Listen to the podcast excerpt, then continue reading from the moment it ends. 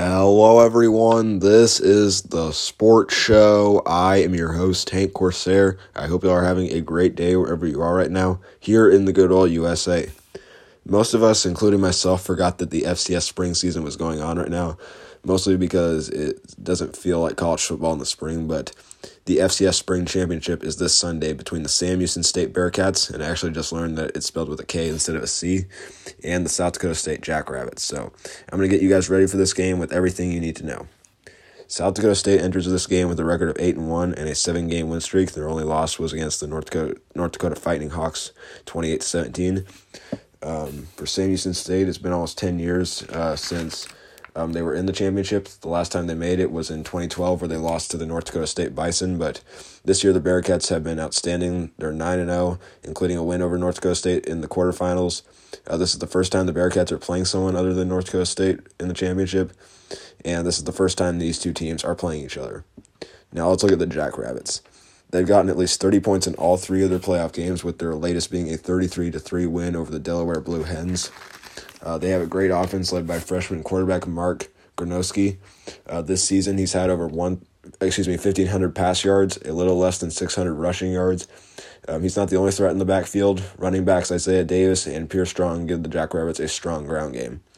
Davis comes into the championship game with 641 rushing yards and seven touchdowns. Strong comes in with 670 rushing yards and three touchdowns.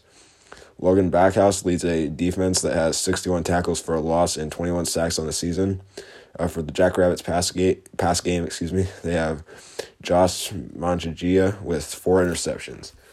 And finally, the Jackrabbits have only allowed a field goal in two of their three playoff games. Those games were against Holy Cross and Delaware. Now let's look at the Bearcats. They're coming off of a 38 to 35 come from behind victory over the James Madison Dukes. Uh, the Bearcats were down 24 to 3 and scored 35 points in the second half, including 28 in the third quarter. Uh, Bearcats quarterback Eric Schmid was able to help lead them back by scoring two of the four second half touchdowns.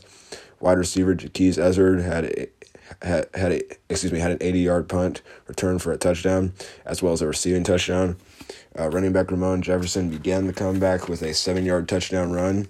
So we can see what Sam Houston State is capable of. Now my pick. These two teams are good on both sides of the ball, and they've proved themselves against tough competition. Um, over and under is 48. I'm going to go over. The line slash spread is South Dakota State favored by 4.5. So my score prediction is Sam Houston State 24, South Dakota State 27. So it should be a great game and a good way to end this spring season. It is Friday, so here's your news heading into the weekend. New York, the New York Rangers fired their coach David Quinn. Texas Texas Motor Speedway president Eddie Gossage is resigning after 24 years.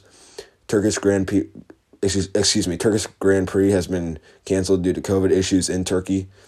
IndyCar has canceled the Toronto race due to Canada's pandemic restrictions, and Antonio Brown has been sued for an altercation back in January of 2020. So, I'm at Coursera. This has been the Sports Show. I hope you all have a great weekend, and I will see you all next time.